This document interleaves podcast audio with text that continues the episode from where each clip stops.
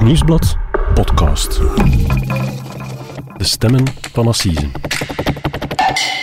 Hallo, mijn naam is Pieter Huibrechts, misdaadjournalist bij het Nieuwsblad.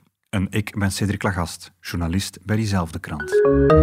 En dit is onze podcast De Stemmen van Assise, waarbij we voor elk belangrijk proces in een zaak duiken. En dit keer hebben we het over een moeder uit Bree die op tweede kerstdag haar zesjarige zoontje om het leven bracht. Waarom gebeurde dat? Op die vraag hoopt ook de familie van de kleine Ryan een antwoord te krijgen.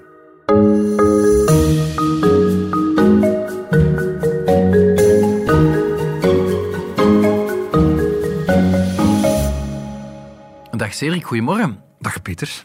Blij u terug te zien in onze studio. Absoluut. Cedric, eh, goed nieuws in onze mailbox vorige week. Eh, we zijn blijkbaar genomineerd voor een prijs. Absoluut. Ik heb die mail ook gekregen, absoluut. Ja. Voor de Oorkondes. Dat is de eerste grote Vlaamse Podcast Award. Ja, op het podcastfestival van onze collega's van De Standaard in Oostende binnenkort. Eh, en we kunnen, u kan blijkbaar op ons stemmen, omdat wij natuurlijk ook graag de publieksprijs zouden willen. En we zijn genomineerd in de categorie nieuws, uiteraard. Maar belangrijker, Cedric, is waar we het vandaag over gaan hebben. Ehm, en deze keer is het een, een zeer trieste zaak wel, denk ik. Eh, helaas wel. Hè. Het, is, ehm, het gaat over een, een proces dat, dat deze week in Tongeren start. En dat gaat over ehm, de dood van een, een, een zesjarige jongetje, Ryan. Ryan Koemans heet hij. En hij is drie jaar geleden op, op tweede kerstdag om het leven gebracht. De politie kreeg gisteravond een oproep binnen van een gezinsdrama in Bree. Een moeder bracht haar zesjarig zoontje om het leven en probeerde nadien zelfmoord te plegen. De vader van het kind vond beide lichamen en verwittigde de hulpdiensten. In Bree zijn ze hard geschrokken van het voorval.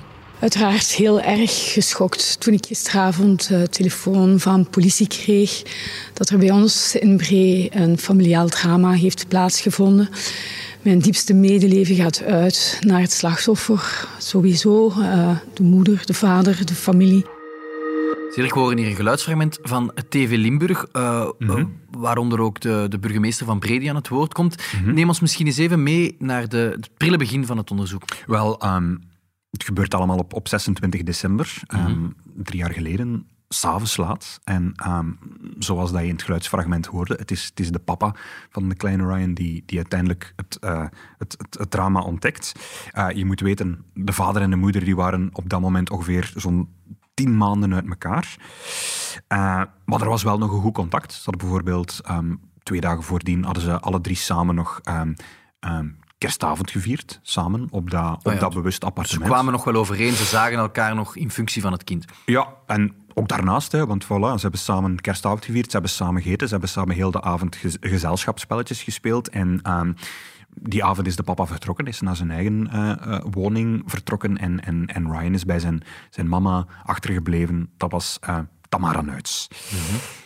En twee dagen later ehm, krijgt de papa ongerust telefoon van, van de moeder van Tamara Nuits, eigenlijk van de oma van Ryan. Zijn gewezen schoonmoeder eigenlijk. Voilà, ehm, die zich ongerust maakt omdat zij al de hele dag ehm, haar dochter niet kan bereiken. En die vermoeden iets dan?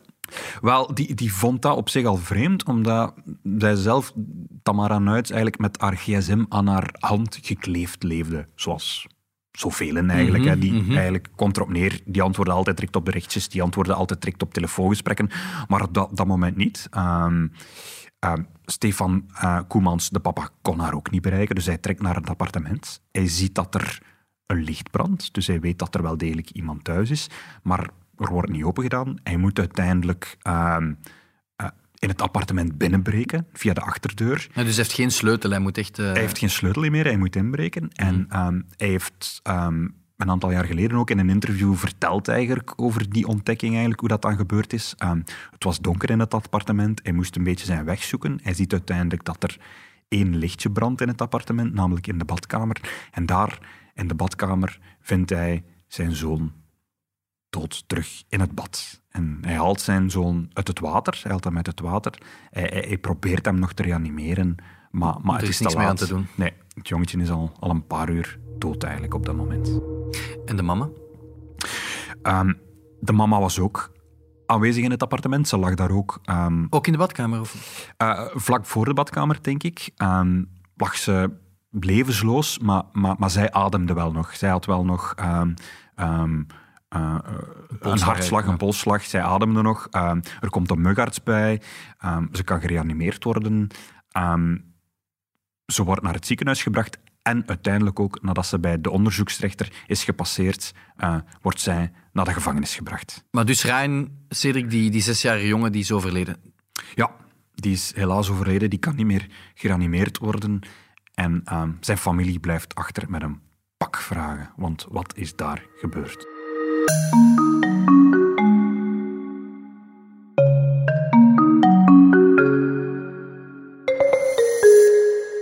Het is de vraag die iedereen zich natuurlijk stelt, Cedric, zeker, zeker mensen ook met kindjes, van wat is daar in godsnaam gebeurd? Hoe, hoe komt het dat een moeder haar zesjarig zoontje om het leven brengt?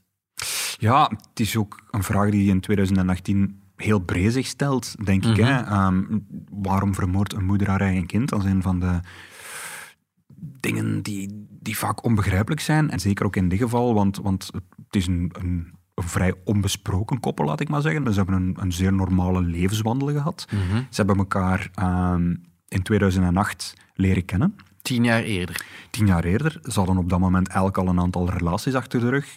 De vader, uh, Stefan Koemans bijvoorbeeld, die had al twee ondertussen volwassen dochters uit een, uit een eerste huwelijk. Die was een pak ouder dan, dan, elf, Hij was ongeveer elf jaar ouder. Um, hij, um, ze leren elkaar kennen op, um, op een bedrijf waar ze allebei kort uh, werken. En bon, ze gaan samenwonen en ze krijgen samen een kindje. En dat is dan Ryan. En alles verloopt goed, alles verloopt normaal. Um, ze, ze, ze, hebben een normale relatie tot plots op, op 14 februari 2018, op Valentijnsdag eigenlijk, mm -hmm. uh, Tamara Nuits beslist dat de relatie voorbij is. Ze zegt, het is, het is gedaan, het is voorbij. En ze trekt weg. Zij gaat um, alleen wonen met, uh, met Ryan. En wat is de aanleiding dat ze vertrekt? Is er, is er sprake van, van ontrouw, uh, grote ruzies, gigantisch conflict? Niet echt eigenlijk, want uh, in dat bewuste interview waar ik het daar straks al over had, die vader heeft um, in 2019 een, een, een, uitgebreid interview gegeven aan zijn collega's van, van Belang van Limburg. Mm -hmm. um, zegt die vader ook dat dat voor hem um, volkomen onverwacht kwam, dat hij dat niet had zien aankomen. Um, nu, er werd een co-ouderschapsregeling uitge uitgewerkt, dus Ryan zou de ene week bij zijn mama en de andere week bij zijn papa uh, uh, opgroeien. En uh, bon, dat, dat nou, was ook... daar discussie over dan? Nee, nee, er is eigenlijk nooit zelf, denk ik, voor zover ik weet, een rechter of zo in moeten tussenkomen. Dat, dat verliep allemaal vrij geruisloos eigenlijk. Misschien moeten we, moeten we eens teruggaan en, en, en zeggen van ja, wie is Tamara Nuits eigenlijk? Um, het is een verpleegster. Ze werkt op dat moment, denk ik, als thuisverpleegster bij het Wetgele Kruis. Um, mensen noemen haar impulsief en uitbundig, maar ook een beetje stressgevoelig. Um, ze wilde een perfecte moeder altijd zijn, zo klinkt het bij, bij, bij mensen die haar kennen. Mhm. en, en ook dat ze wel een, een, een moeilijke jeugd heeft gehad, namelijk met een, een agressieve vader um, die dronk. En ze zou voor een stuk ook een beetje in, in, in armoede zijn opgegroeid, wat natuurlijk ook een, een, een hypotheek legt op je jeugd. Dat zien we wel vaak op Assisen, hè? Een, een zeer getroubleerde jeugd. Mm Ligt daar dan de kiem van, van wat er dan uh, op Tweede Kerstdag 2018 gebeurt? Weet ik niet eerlijk gezegd. Dat zal misschien wel voer zijn voor op het proces. Daar durf ik me nu uh, niet over uit te spreken. Mm -hmm. um, wat, wat, verklaart zij hier zelf eigenlijk over? Wel, ze is natuurlijk een aantal keer hierover ondervraagd. En um, door politie, door de onderzoekrechter ook. En um, dat verhaal komt beetje bij beetje, stukje bij stukje naar boven. Mm -hmm. En uh, wat ze uiteindelijk vertelt is dat, het, dat ze eigenlijk in een opwelling heeft geprobeerd om zelf uit het leven te stappen. Dat ze dat op voorhand niet had gepland, maar dat dat in een opwelling is gebeurd. En dat ze daarbij um, het gevoel over zich heeft gehad um, dat ze haar zoontje moest meenemen. Dus ze staat op en er is geen plan van ik ga mijn zoon doden of vermoorden? Nee, wat ze zegt is ik, ik, ik sta op, ik, ik, um, wij zijn, wij zijn nog allebei in, in pyjama. Mm -hmm. um, um, en we hebben een spelletje gespeeld, namelijk um, met een blinddoek. Uh, zij moet, moet, moet haar zoon proberen vinden, zij moet Ryan vinden, Ryan moet haar proberen vinden mm -hmm. in, in, uh, in het appartement. Klinkt als een uh, leuk, gezellig spelletje tussen een moeder en zoon. Een onschuldig spelletje, mm -hmm. voilà. Maar op een bepaald moment krijgt Ryan een, een, een ja, ik krijg een beetje schrik, ik word een beetje bang, hij, hij wordt er wat, wat, wat, wat, wat ongemakkelijk van of zo. Zij moet hem troosten en er overvalt haar het gevoel van oei, wie gaat er voor, voor Ryan zorgen als ik er niet meer ben? Dat is het moment dat er iets knapt in haar hoofd. Dat is het moment waarop dat er iets knapt en waarop dat ze dan eh, ehm, ja, doet wat ze gedaan heeft eigenlijk. hè. Het verhaal, het verhaal doet heel hard denken, Cedric, aan, aan, aan een verhaal waar wij helaas ook meermaals over geschreven hebben. Het verhaal van de kleine Fern.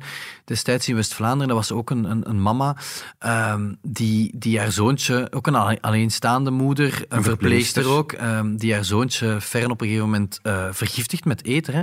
Ja. Ehm, die vrouw is voor assisen verschenen, heeft 15 jaar cel gekregen. Ja. Doet er heel hard aan denken. Ja, en het zijn ook alle twee, jong, twee jongetjes van ongeveer dezelfde leeftijd. En ze hebben alle twee een, een opvallend blauw brilletje eigenlijk. Wat, wat het Ah. Mhm. nog meer op elkaar doet gelijken.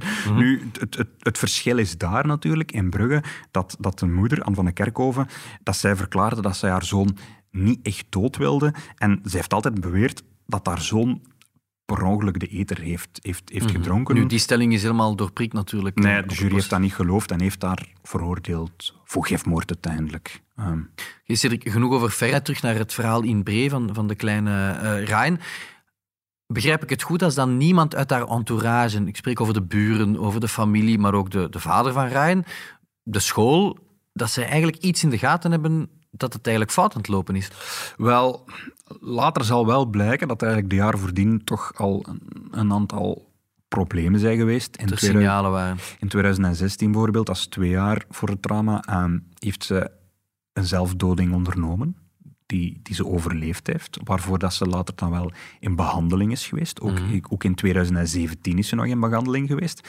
En in januari 2018, dat is ehm, ongeveer een jaar voor het drama en nog voor de breuk, wordt ze door haar huisarts eigenlijk eh, naar een psychiater gestuurd, wegens, ehm, wegens depressie. Ehm, maar na een paar maanden wordt die behandeling stilgezet. En uiteindelijk in november ehm, 2018, dat is een goede maand voor het drama, maakt die psycholoog nog een, een rapport op waarin dat hij zegt van de kans dat ze nog hervalt is, is minimaal. Ja, dus ze was eigenlijk door de psycholoog genezen verklaard. Ehm, dat is wel opvallend, want dat is maar een maand en een half voor, voor het drama. Heeft die psycholoog dan een cruciale fout gemaakt? Dat is een goede, maar moeilijke vraag natuurlijk. Nu, ehm, na het drama is, heeft de onderzoeksrechter een, een college van, van gerechtsdeskundigen aangesteld. Dat waren twee psychiaters en een psycholoog. en die hebben gebeurt haar ook- vaak op assise. gebeurt heel vaak. Ehm, die hebben haar uitgebreid onderzocht. En ehm, ja, die komen eigenlijk tot de conclusie dat ze een normale, begaafde vrouw is. Ze erkennen dat ze op dat moment dus depressief was. Eh, maar ze verklaren haar niet ontoerekeningsvatbaar. Dat ze wel degelijk bewust was van wat ze deed Op het moment van de feiten. op het moment van de feiten. Nu, ehm, de verdediging van de vrouw, haar advocaten, die hebben een tegenexpertise gevraagd. Dat wil zeggen dat zij ook een psychiater, een andere psychiater aanstellen. Dat gebeurt vaak op assise ook, hè? Dat gebeurt heel vaak. En ehm, die onderzoekt haar ook. En die komt eigenlijk tot een, een, een, een tegenovergestelde conclusie. Die, die, die besluit eigenlijk dat ze wekenlang in, in, in een soort tunnel heeft geleefd. En, en dat dat wel degelijk haar, haar gedrag heeft gestuurd. Eh, dus dat ze, eigenlijk, dat ze wel zwaar depressief was, in een soort tunnelvisie zat waar ze niet meer uit kon. En dat het eigenlijk ja, een soort opbouw was naar iets dat onvermijdelijk was. En dat ze misschien niet toerekeningsvatbaar was. Ja, en dat zijn twee tegenovergestelde meningen. Twee rapporten die elkaar eigenlijk een beetje tegenspreken. Ook dat is niet ongewoon Nee. op, op, op assisen, vrees ik. Maar het zal uiteindelijk aan de jury zijn om daar een knoop in door te hakken. In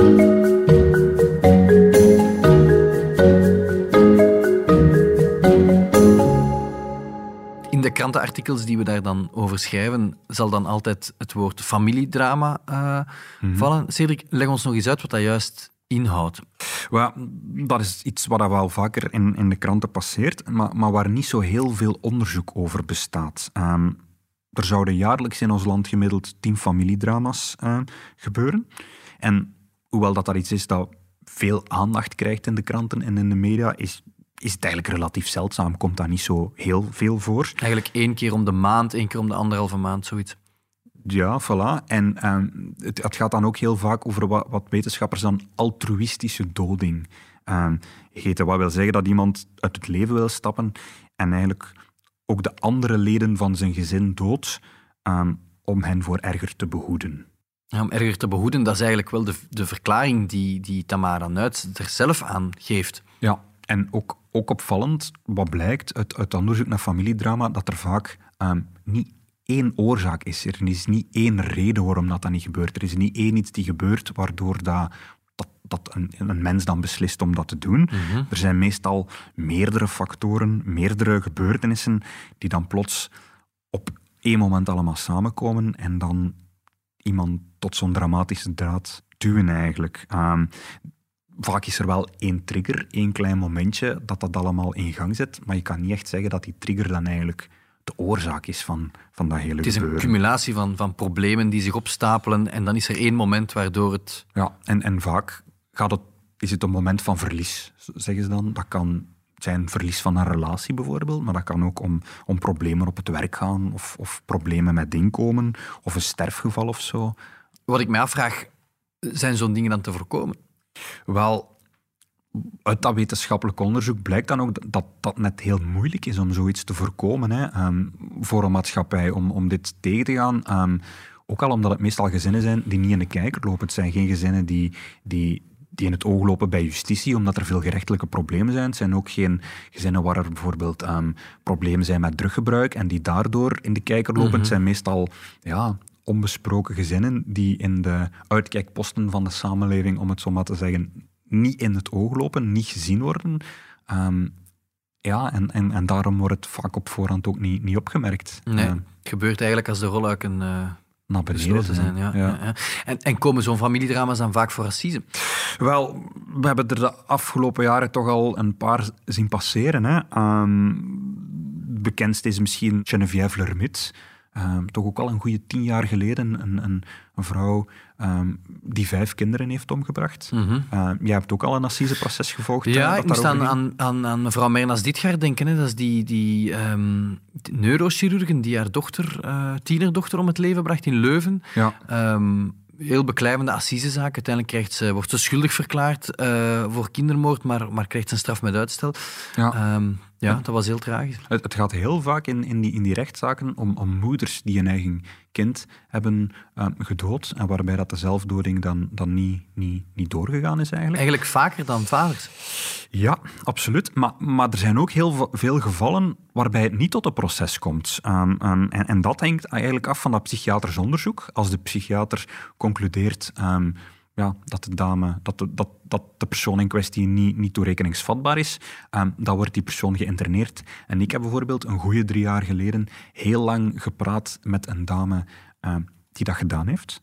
Ehm, het, het was een anoniem interview. Ik, ik, mo- ik mocht in het artikel niet zeggen om wie het ging, dus ik kan dat hier ook niet doen. Maar dat, dat gaat, het gaat om een vrouw die bijna twintig jaar geleden ook een, een, een familiedrama heeft veroorzaakt, om het zo te zeggen. En haar kindje om het leven brengt. Ja, en dan eigenlijk ja, ook een beetje... Ik, ik zie heel veel gelijkenissen met dit verhaal. Zij heeft, zei ook van, ja, dat overviel me plots. Ik stond ergens aan, aan een glasbol. Ehm, ik, ik was een fles, eh, een fles in die glasbol aan het gooien en plots overviel mij een gevoel van, ah, ik kan het hier niet meer aan, het gaat niet meer en wat gaat er met mijn kindje gebeuren? Ook zo, ik moet, ik moet mijn kind behoeden voor wat er nog en komt. het was niet gepland, het was niet, eh, het was niet dat ze daar dagenlang mee bezig was. Het is haar echt ook overvallen. En in dit geval is zij geïnterneerd geworden. Ze is eh, heel lang psychiatrisch behandeld Mhm. en is uiteindelijk weer gewoon geïntegreerd geworden in de samenleving. Ze leeft, leeft opnieuw eh, verder.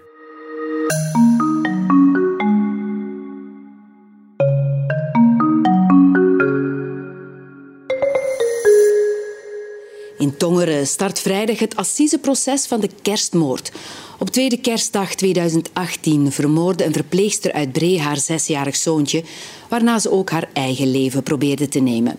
In het Hof van Assise in Tongeren werd vandaag de volksjury voor het proces samengesteld. De verdachte verscheen vandaag ook voor het Tongerse Assisehof. Zij staat terecht voor moord.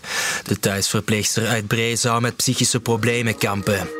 Vrijdag 19 november start haar assiseproces in eh, Tongeren, hè, met, met, zij- met, met de, de Tamara Nuits als beschuldigde. Mhm. Wie zal er eigenlijk bij staan als advocaat? Wel, ze heeft een advocaat die al haar eigenlijk vanaf dag één begeleid. Dat is meester Lin Klerings uit Hasselt. Het is een jonge advocaat van 33 jaar. En het wordt haar allereerste assiseproces. Mm ze heeft eigenlijk vooral ervaring aan de Nederlandse balie. En nu, wij kennen haar niet uit de rechtbank, maar uh, mensen die het nieuwsblad lezen zullen haar misschien kennen, omdat ze een aantal maanden geleden uh, uh, voor de zomer nog in ons magazine stond. Als een van de komende vrouwelijke beloftes binnen justitie. Oké, dat is iets om, om naar uit te kijken dan, hoe dat mm -hmm. zij gaat pleiten. Ik neem aan dat ook de vader een advocaat onder de arm heeft genomen? Er hebben zich uiteindelijk zeven mensen burgerlijke partij gesteld. En naast de papa en zijn twee dochters zijn dat uh, uh, enkele ooms en tantes. En hun advocaat is uh, meester Jos Leenaerts uit Genk. Het is niet zijn eerste assiseproces. Het is eigenlijk zijn tweede assiseproces. Maar zijn allereerste assiseproces dateert al uit 1994. Oké, okay, dus die is na 27 jaar mag hij nog eens opdraven voor de volksjury? ja, en eigenlijk heeft er nog een aantal op, op zijn programma staan de komende jaren. Dus het is iemand die... Um, Zijn assise-carrière herlanceerd heeft. Voilà, voilà. En hij laat zich ook nog bijstaan door meester Tiziana Marongiu. De advocaten hebben we dan gehad. Wie is de openbaar aanklager in dat dit is, verhaal? Dat is dit keer Bruno Copin. Die kennen we. Omdat hij um, ook een, een, een, tijd perswoordvoerder is geweest voor uh, uh, het parket van Limburg. Mm -hmm. ja. en, en, de voorzitter is uh, Christophe Svennen. Oké. Okay. jij gaat het strafproces voor ons volgen uh, daarin, Tonger, Cedric. Dat gaat een zeer emotioneel, uh, beklijvend assise verhaal worden, denk mm -hmm. ik. Hè. Je, zit, je, zit, je zit met die mama die op dag één ondervraagd zal worden door de voorzitter, door, die, ja. door die Christophe Svennen. Ik heb dat ja, vorig jaar meegemaakt met het, met het verhoor van Mernas hè, dus de, de Leuvense neurochirurgen die haar dochter om het leven had gebracht. Ja. En dat was de, de ervaren assisevoorzitter Peter Hartog toen. Ja. Um, en zo'n zo'n ondervraging, ja, dat is wel een titanenwerk. Om, ja, dat is zo gevoelig. Dat is, je kan een spel te horen vallen urenlang in die assisezaal. Ja. En, en ik ben eigenlijk wel benieuwd hoe dat, dat gaat gebeuren. Want bij, bij Peter Hartog bijvoorbeeld was dat heel rustig beginnen over de jeugd van de mama en, en dan overgaan naar de carrière van de mama. En, en zo heel rustig met een klein lepeltje zo echt zo'n beetje kerven en, en, en proberen te graven naar, naar hoe, wat daar in haar omgegaan is op het moment dat ze die feiten heeft gepleegd. Ja. Dat is geen evidente positie, denk ik, voor een voorzitter Nee. ondervraging. Ook wel omdat het gebeurt in een volle zaal natuurlijk, terwijl daar uh, tientallen mensen op staan te kijken. Mhm. Een moment, een cruciaal moment, uh, Cedric, tijdens dat assiseproces zal ongetwijfeld het moment zijn ook dat de papa van Ryan uh, zijn getuigenis zal, zal afleggen.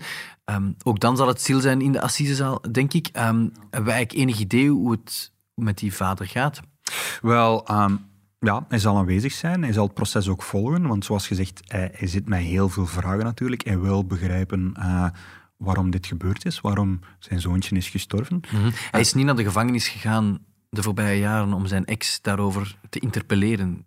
Dat weet ik niet. Nee, dat weet ik niet. Um, maar wat we wel weten is dat de papa ondertussen um, een nieuwe relatie is begonnen. Mhm. Mm -hmm. En opvallend, dat is een, een, een, een, vrouw die ook een kindje heeft verloren door, door toedoen van haar partner. Um, we mogen dat zeggen, we weten dat, want het, het koppel heeft daar vorig jaar een uitgebreid on, uh, interview over gegeven uh, aan onze collega's van het Belang van Limburg. En die vrouw, Vivian, die heeft haar zeven weken uh, jonge zoontje verloren doordat de papa van het kindje de baby in de zomer van 2018 door elkaar heeft geschud.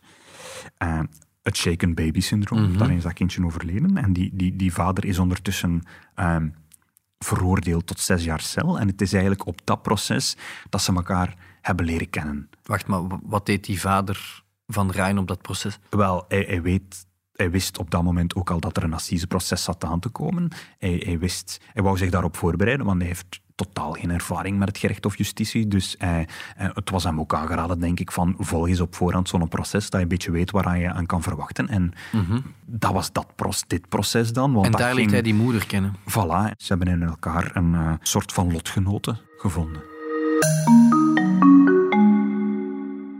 Deze aflevering ging deels over zelfdoding, een gevoelig thema. En um, het kan zijn dat sommige mensen na het luisteren hiervan toch wat moeilijk hebben of, of, of, of toch nog met vragen zitten.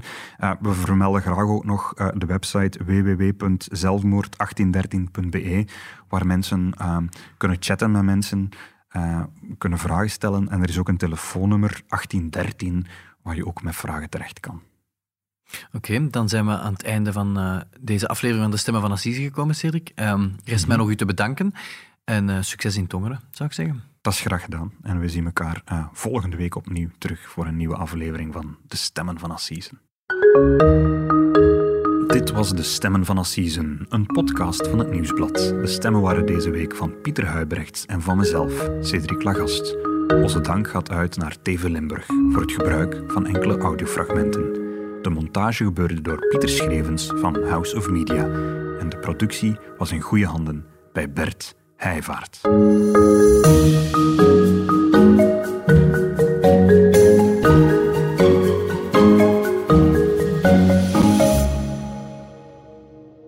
Heb je de andere podcasts van het Nieuwsblad al ontdekt? Elke maandag blikt Shotcast terug op het voetbalweekend. Op dinsdag krijg je een slimmer leven, advies waar je echt iets aan hebt. En op donderdag is er het Punt van Van Impe, onze politieke podcast met hoofdredacteur Lisbeth Van Impe.